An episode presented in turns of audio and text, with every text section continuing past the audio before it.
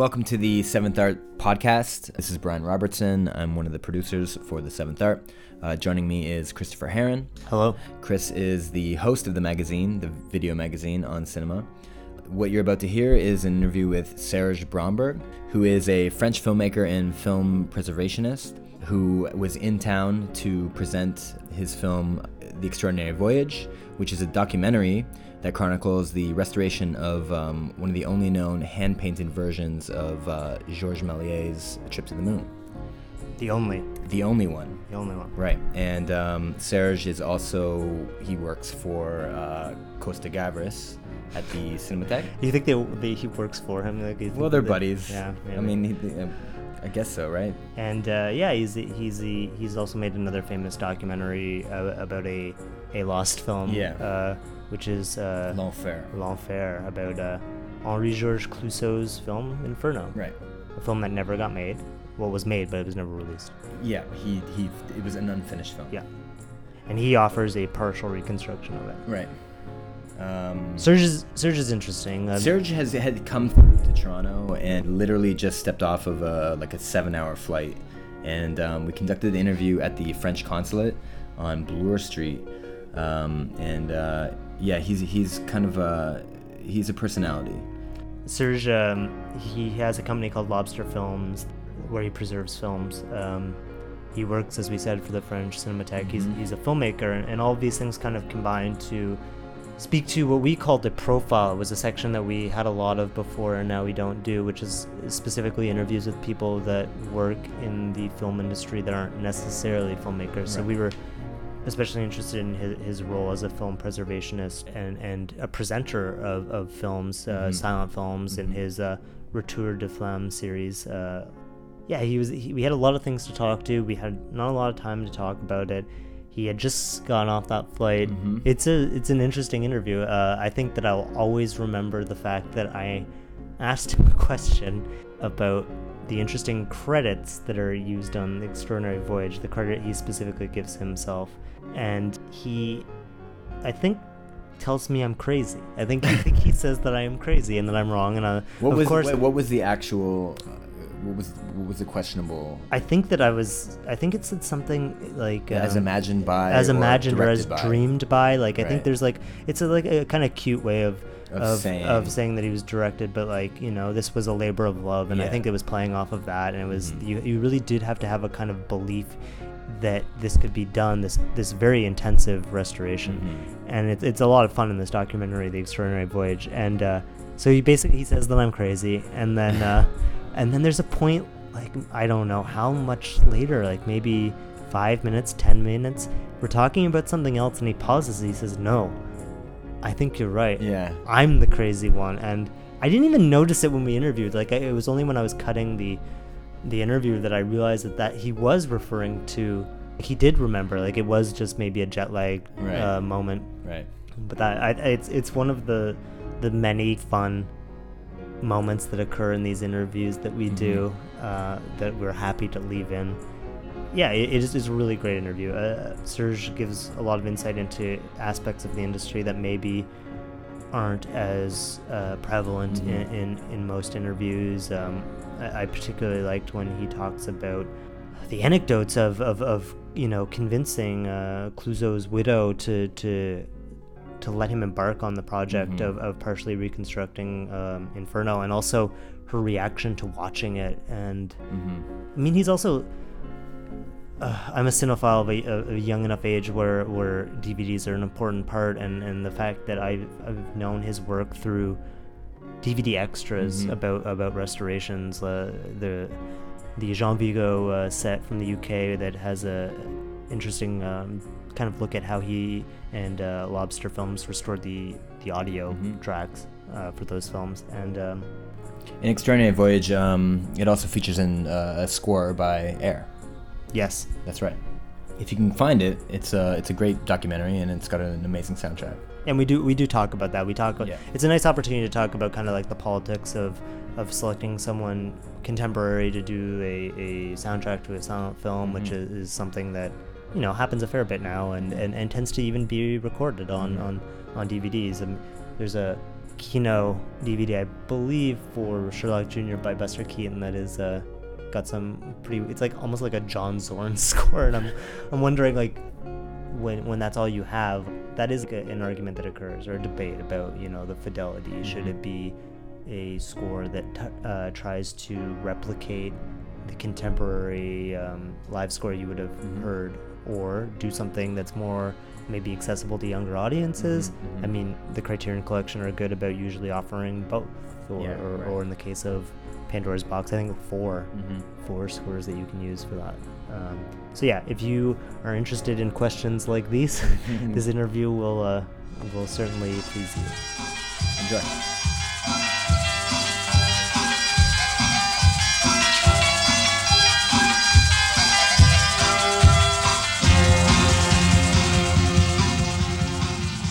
I started collecting films when I was about 10. It was in the late 60s. And at that time, watching silent films, actually there were no VCRs, no VHS or nothing of the kind.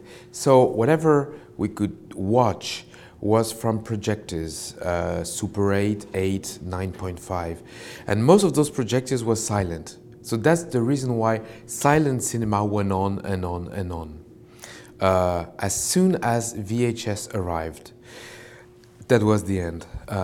People started to watch newer films in their complete form, because before it was only clips from major films, and most of the time black and white from color films.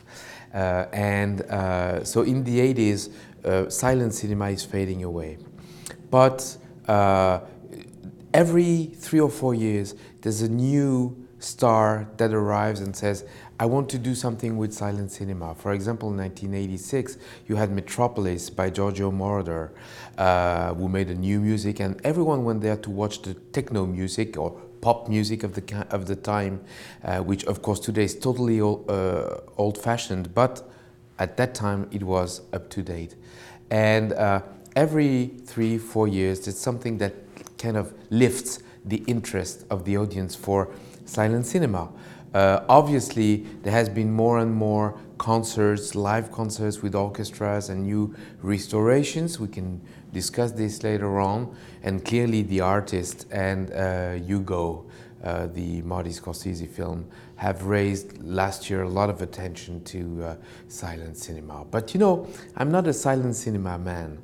I'm a global cinevore.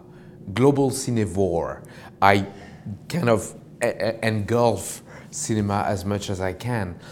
You know, in France, I have been for 15 years the director of the Annecy Animation Film Festival, which of course is a festival of animation of films of today and tomorrow. So I have no complex.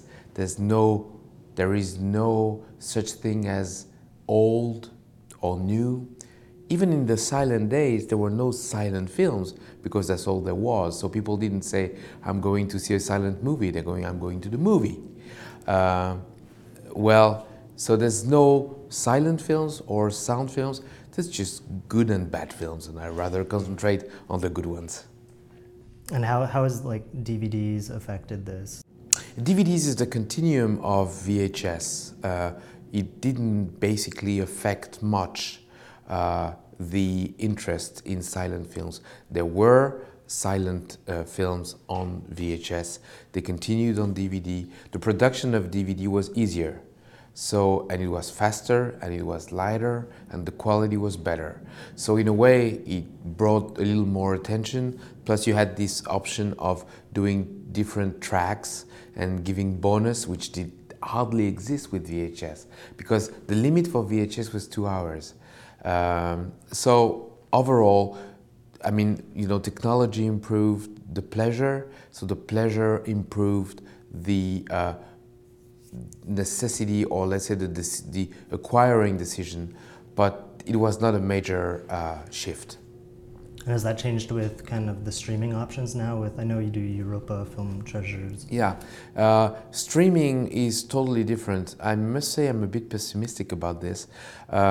You know, when you had DVD, you could get attraction. I mean, one day you have that big option of DVDs here, you have promotion, marketing, you go in the store and you see all those DVDs facing you and say, oh yeah, I heard that on the news.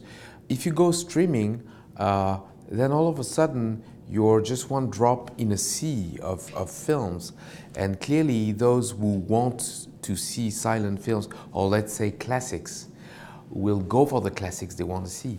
But the problem is how to pass the passion, how to keep the flame burning. And unfortunately, I'm afraid that when you don't know what to choose from zillions of films, then what do you choose? I mean, the film that came out last week, and you don't go for different films. So in a way, my work as a film restorer and a film buff is most of all not to restore the films, which is a technical thing to do and it can be done, but it's more to restore the amazement of the audience, the impact, the life in the films themselves. With no one to bring up that life, then the films will fade away. And you mentioned kind of keeping the flame alive, which is the title of your That's correct. Life. I didn't do it intentionally. And what I'm wondering is there a difference between kind of the live performance as far as being more accessible, because people maybe are just trusting whatever you present versus having to pick something out of a shelf? And... You know, the problem is to bring people to be there. Once someone has conquered the moment when they make the decision of going to see a classic film, let's say a black and white film, not to say silent, which is a bit extreme, but only black and white film, or in France, a film in a foreign language with the subtitles. Once you go and watch one film, which is good, then you realize it's not painful, it's more pleasure, and it's a lot of fun. And then you come back. But the problem is that only 2 or 3% have made that step of daring. And they regard black and white as painful, they regard silent as boring, they regard old as liney and ugly, and which of course is not true. I mean, when the films were made in the first place, they always were gloriously looking. They never were meant to be boring, because remember, the producers wanted the audience to come back next week and pay a new ticket. I mean, that's the intention behind this. Make money. You know, masterpieces were made to make money. So, in a way, what I'm struggling for is for that step to be done. And do you think that, like, offering kind of an impassioned introduction and live piano accompaniment is kind of the same way as... You know, anything is... Anyway is good. Doing a live performance is good. Doing my speech is good. Even in France, I must admit this. Please forgive me, audience, forgive me. What I'm going to say now is ugly. Because I want to restore the audience, we made a deal with the cinema on the Champs-Élysées in Paris called the Balzac. Every Sunday morning, we invite parents to bring their very, very young kids, between 2 and 6, 7. They don't know anything about cinema, but they are still open to new ideas. You know, there's a moment when they, anything with my parents is bad. But when they are very, very young, you can still bring them to that kind of show. So we do one hour shows because they're very, very young. We have an interpreter, a musician in the audience. We have someone speaking the text on the screen because of course they can't read, but most of all, when they come in, we give them an ice cream. So it's Pavlovian thing. They, hey, can we go back to the silent films? Because of course they want an ice cream. And we hope that in 20 years, these poor kids will be like you know, like, yes, I'm coming, master, silent film. Where is the ice cream? That's you know, anyways good. And that viewing environment sounds like a Nickelodeon, because you've got the families, you've got the kids, yeah. You've got someone like in Japan. That's what it's all about. Well, that's what silent film was about before 1914. It was like, hey, come on in, you will see travelogues, you will go to India, you'll have a comedy, you'll have a fantasy film and a magic trick, and in the end you'll have a trip to the moon in colors! That's how it was. And then you got in, and yeah, of course you didn't get half of the films that were announced by the Barker, but you had paid your ticket, that was over. And with someone like Air or like the Pet Shop Boys, are these kind of like the older version of that Pavlovian, like we'll give you something new, something that's... Well, coming. Air is certainly part of that idea of bringing, using any kind of mean to bring attention to a newer audience. Of course, when you say Air to kids, they know them. When you say Méliès to kids, they don't know Méliès. So how about advertising Air? People will go to see Air, then they will realize that there's a film behind this, and then there's an album by Air which has the same title. So in 20 or 30 years, the name Trip to the Moon will still ring a bell, and they'll have seen the film, and so that's the intention behind it, to gain new audiences. Of course, the music of Air is not attached to the film because obviously people who care about the, let's say, spirit of the early 90s and things will want to have classical music and narration. But I mean, for the younger audiences, Air is what they want. Let them have Air. Plus, it's good music. Do you have a preference? I know like some DVDs, like the Criterion Pandora's Box has 4 different accompaniments. And well, the problem is in the cinema, you cannot play 4 at the same time. Yeah. So in cinemas, we play Air for the moment, but probably in the next 6 or 8 months, we'll skip to other, possibilities. Mm. That doesn't mean remove Air, but open other options. In the DVD that we published, we kept the Air music with the color version, but we also brought the black and white version, and with the black and white, we gave all kinds of other options. Piano, orchestra, narration by a single person, narration by 5 actors, same thing. One thing that's interesting about The Extraordinary Voyage is that the accompaniment is a portion of that, like discussing the historical context, but also the colorists and the piracy. And I'm wondering, did you find that it was difficult to maybe put aside the specific film and kind of bring up those historical markers? No, well, actually, The Extraordinary Voyage turns up to be a rather amazing document, but it basically shows the facts as they were. The images as they were shot, and for some things that could not be filmed, like hand colorists and things like that, we did the reproduction in a very simple way. But basically we're just telling a story, and there's nothing as efficient and simple as telling a story once upon a time. And then all of a sudden you start dreaming. Now, the problem with The Trip to the Moon is that when it was done in 1902, it was the longest film of its time. But it's only 15 minutes, and you cannot bring people in a theater to watch a 15-minute film.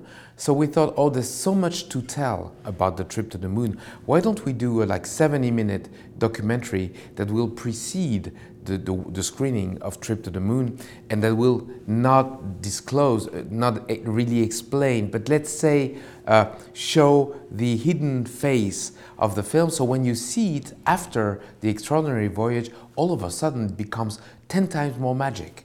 And that's what we've done. Climbing the stairs every single day, we would discover new facts about about the film. For example, I mentioned it at the end of The Extraordinary Voyage. On one shot, when they are entering into the rocket, on the extreme right of the screen, you have a key hanging from a peg, and we don't know what that key means, and it probably means nothing. It's probably the key to the garden, But because the camera was so primitive, probably no one has seen that key before us. Now, with the did you intentionally notice the kind of mirror between analyzing the techniques, the technologies of the time, and the current ones that are occurring with the restoration? It seems to cross over, especially with the colorizing, because you're using really complicated technology now to kind of interpret what was much more simple then. It's really difficult to explain. To tell you the truth, there's so much to say about the film itself. There's so much to say about the restoration, the techniques used in the old days, the technologies used today, that it's well, the first draft of the Extraordinary Voyage was more than 2.5 hours. And for me, it was flabbergasting, it was thrilling, we explained everything. It was just a lesson in film restoration, but it was not a film. So we had to cut it short to about 67 or 68 minutes to give it the impact and the nostalgia and the dream, the vision. So yes, it's really elaborate technologies that we explain in a very simple manner. Yes, the technologies 1902 are based on the same intentions of the technologies in 2012, which means show something that the eye cannot see. And of course, if you film something that the eye cannot see, then people will buy their ticket to watch it in the theater. Now remember, there's something really tricky. Today when you watch Avatar, you watch special effects, they are glorious, they are so perfect. But of course you know there are special effects. So you say, oh well, that's nice, great story, efficient image, but you know it's digital. In 1902, you have those 6 or 7 poor astronomers with simple jackets in front of a board with painted rocks, and someone tells you this is the moon. But in 1902, people believed it. They didn't know what cinema was about. And they thought that that film was actually shot on the moon. Which brings us back in the age of illusions, the age of magics, which also brings us back to this legend that probably you know, that in 1969, the Armstrong, Aldrin and Collins never went to the moon, but everything was filmed in Pinewood on the set of Kubrick, Space Odyssey. That's, you know, same stories, different ways, but basically the same story throughout the ages. I was thinking of the Vigo... Atalante? The sound, like just the sound restoration documentary, talking about, you know, wanting to remove the hiss, but not too much. And it's something that happens now with Blu-ray and kind of the digital grain. Yes.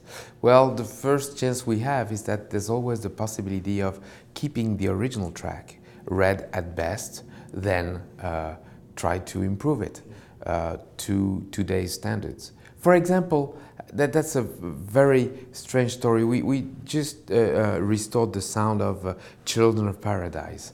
And Children of Paradise, you know, in 1945, when the film was released, the speakers in the theaters were very, very bad, almost deaf to the very extreme bass and extreme, how do you say, aigu? Treble. Treble.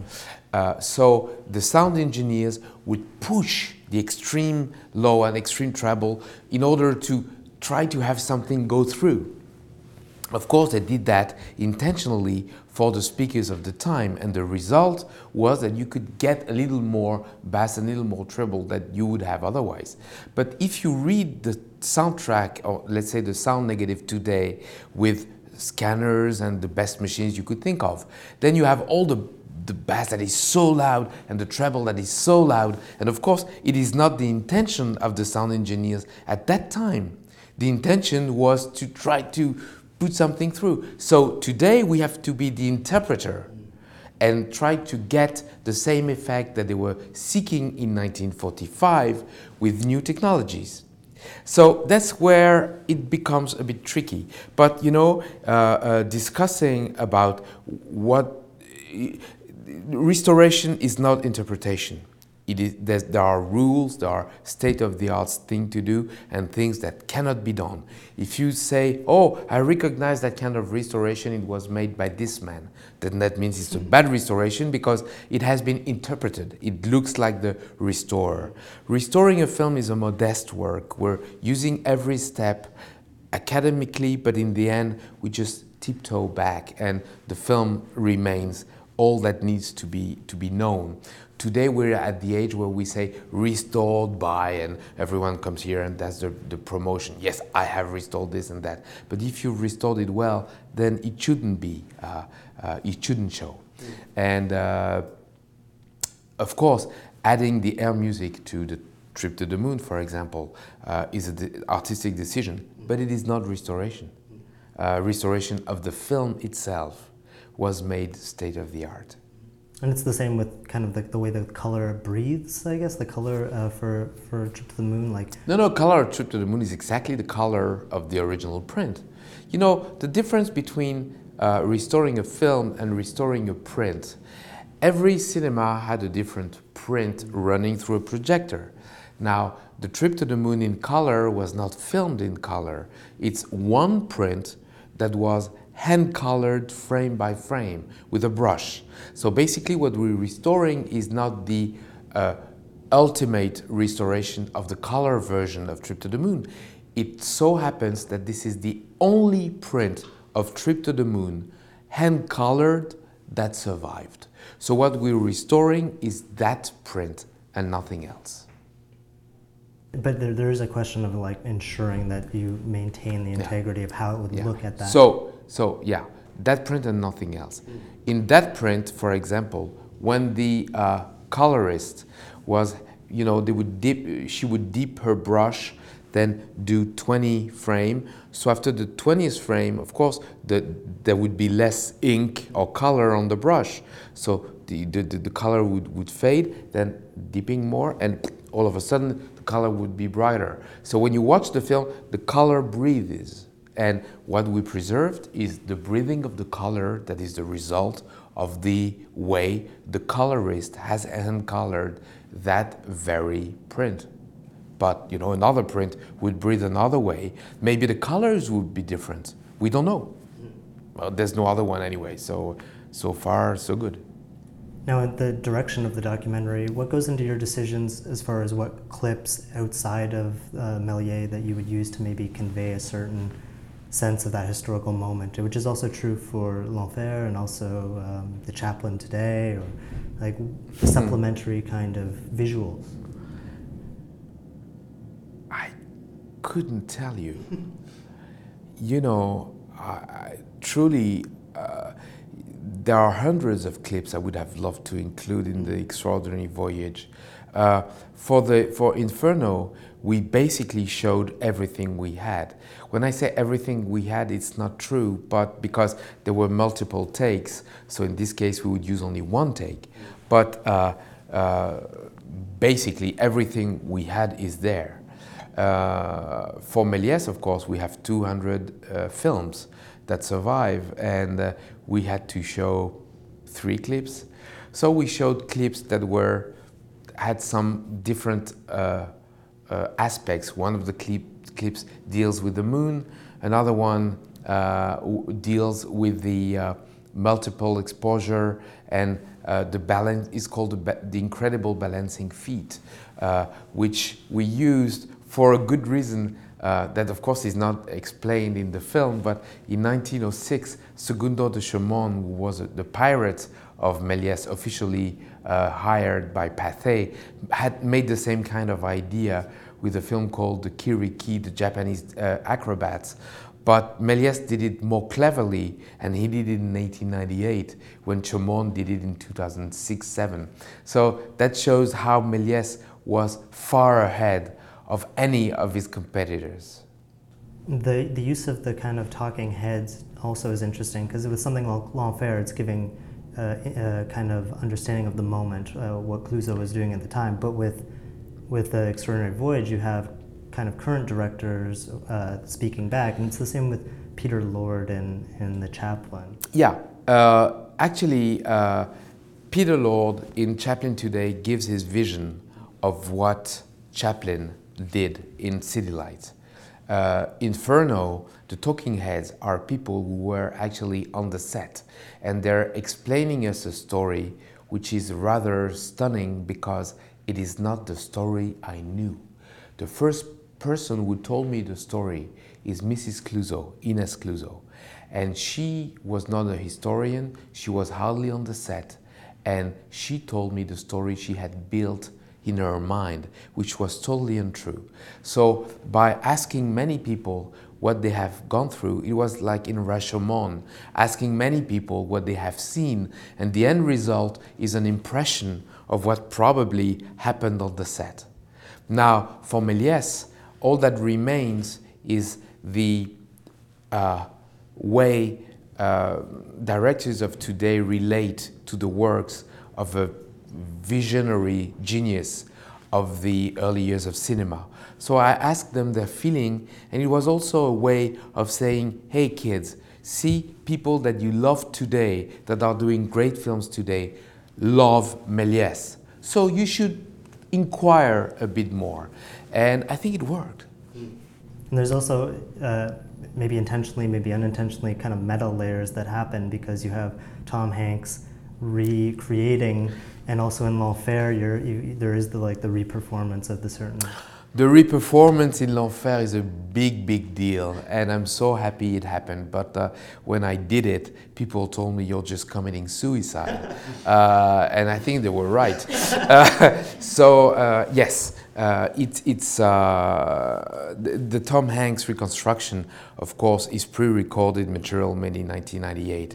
So we had this, which was, of course, for us a unique opportunity, because that saved us the cost of reconstructing the set, and it helped us show how it worked. We are not Scorsese, and we are not able to reconstruct the set of Méliès on the Kingdom of Fairies, just as Marty did, and I'm so happy he did. A magic moment in the history of cinema. We are there watching Méliès shooting, and Scorsese is here filming everything. So, but for Inferno, it's a bit different, but probably we'll discuss this later on. Mm-hmm. Now with Méliès, you mentioned showing things, giving people kind of insight, and part of the story is that many of his films weren't available for a long period of time. And still remain unavailable. Yeah, it's a recurring thing with, you restored King Vidor's The Magnificent, is that? Bardalis the Magnificent, yeah, yeah. 1926. Yeah, yes. That's something that seemed lost before then, or... It was totally lost. And there's another example. But the discovery of Bardalis the Magnificent would take 15 minutes to explain. Mm. And it's even more magic than the discovery of Inferno and Trip to the Moon altogether. So what is the story? You don't have 15 minutes, and neither do I.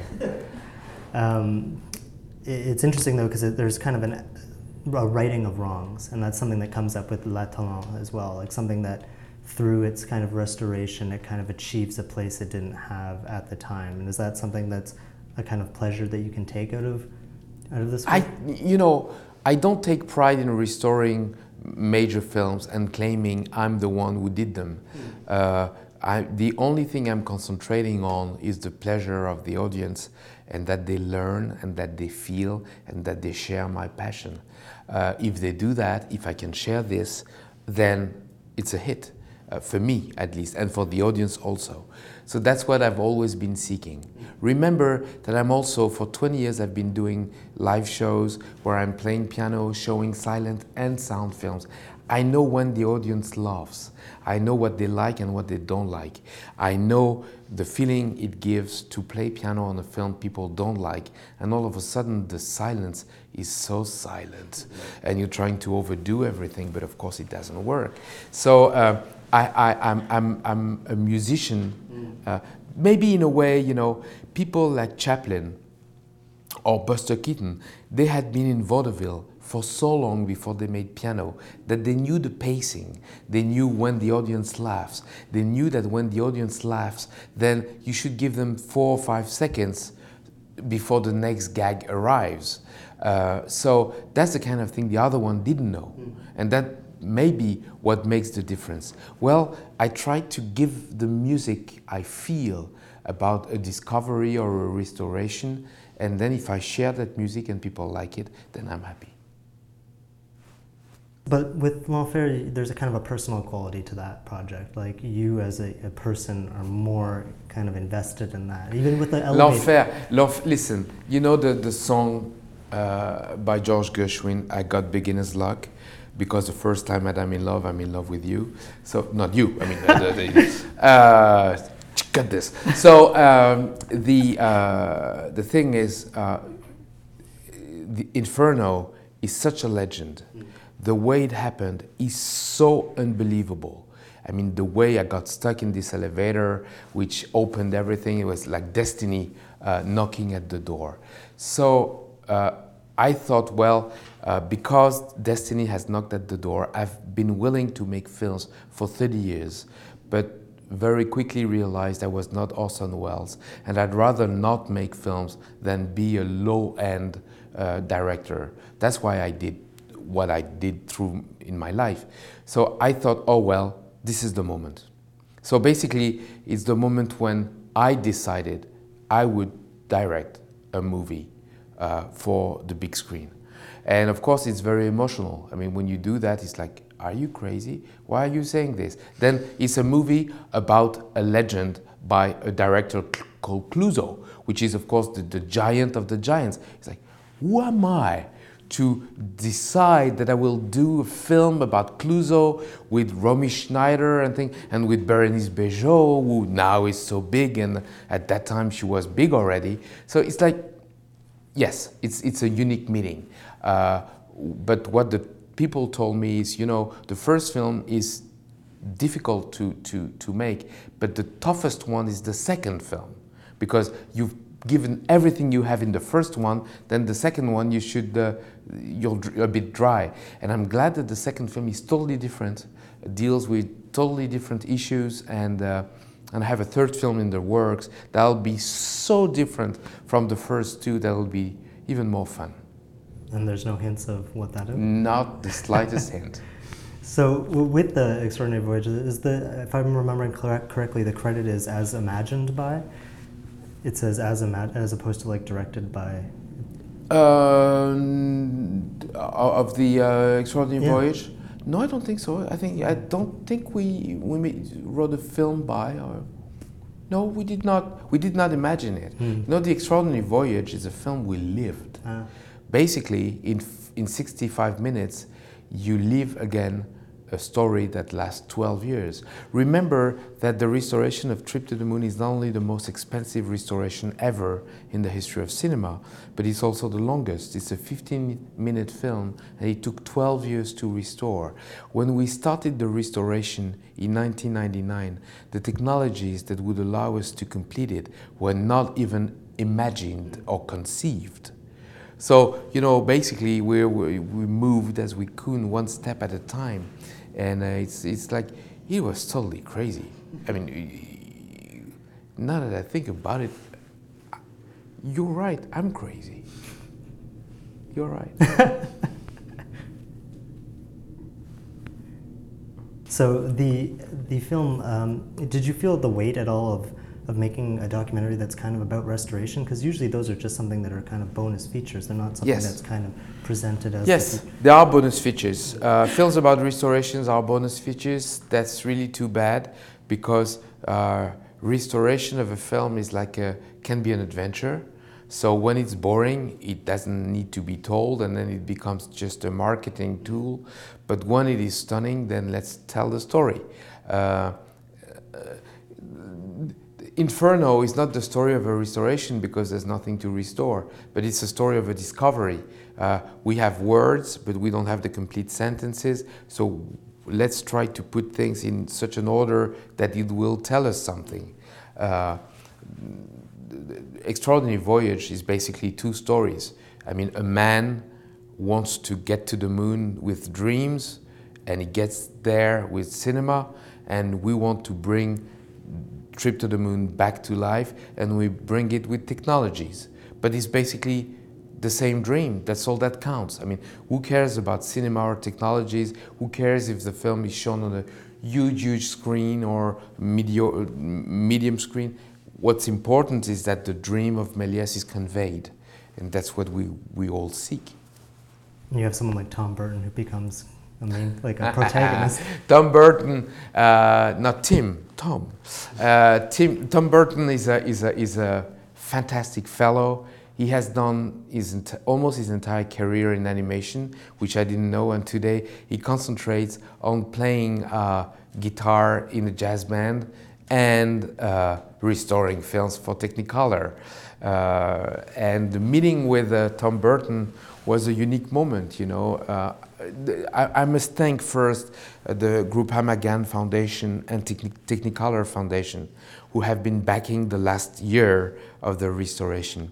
And one of the conditions was that it would be done at Technicolor Digital Creative Services in Hollywood. So I went there because I wanted to meet the crew. And I was like, oh, it won't work, it won't. I'll be dealing with geeks, you know, like tech guys, and I arrive with a little can with some film, and then I see Tom Burton, and he smiled, he looked so friendly, he looked a bit like Méliès.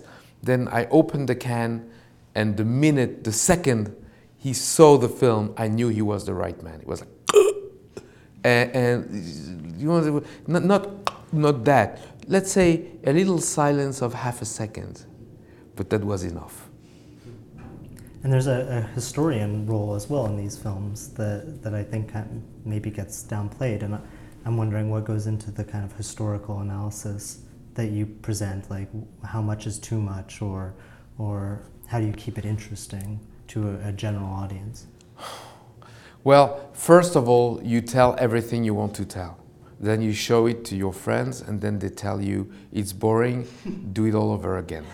And then you realize that there are techniques to tell stories, that there are things that do not need to be told because people don't even understand them. And if there's something you need to explain before you tell the story, forget it. I mean, you have 70 minutes and that's too short. So you end up summarizing everything. And you know, when you have a music composed by a composer, it has like 12, 15 piece, a drum, a bass. But when you sing a melody, you just sing it with your voice. And what remains is the song. Mm-hmm. So let's say I first built the structure, then all that remains is the song. And if people like the song, then that means the film is works. Mm. And Clouzot's widow said something interesting, which was that you can only trust the image. Like, that's the only thing that can be trusted. Did Inès say that? I read it in an interview with you. Inès said so many things. Yes. Well, to tell you the truth, Inès told me stories that were so untrue. She had the final cut in Inferno. Part of the contract was that she could ask me to withdraw anything. And because I didn't want to have her on my back, I basically made my film until the end.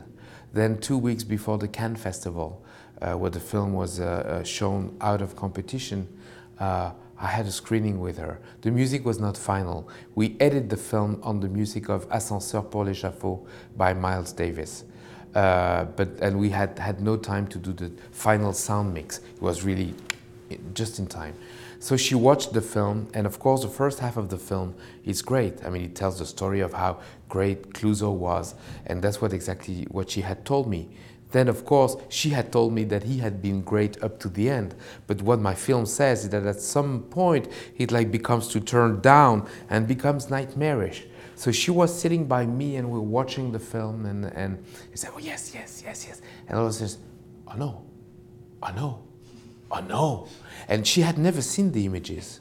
So basically for her, it was going back 40 years before. And she started to cry, and she had makeup all over her face, and I was thinking to myself, okay, I'm dead. She's gonna say, Serge, how could you do this to me? And at the end of the screening, the light comes back, and for 1 minute she's silent, and I'm like fake, telling to her, hey, how was it? How did you like it? Blah, blah, blah. But basically, I was just, you know, thinking, what is she going to say? And then she takes my arm, she watches me in the eye, and she says, you know, Serge, that's exactly how it was. And it was like, oh. And so it could work, and she let us go with whatever we said. But so she certainly didn't want us to say everything, and she didn't want us to refer too much to the images. The images said things that were not so nice to her.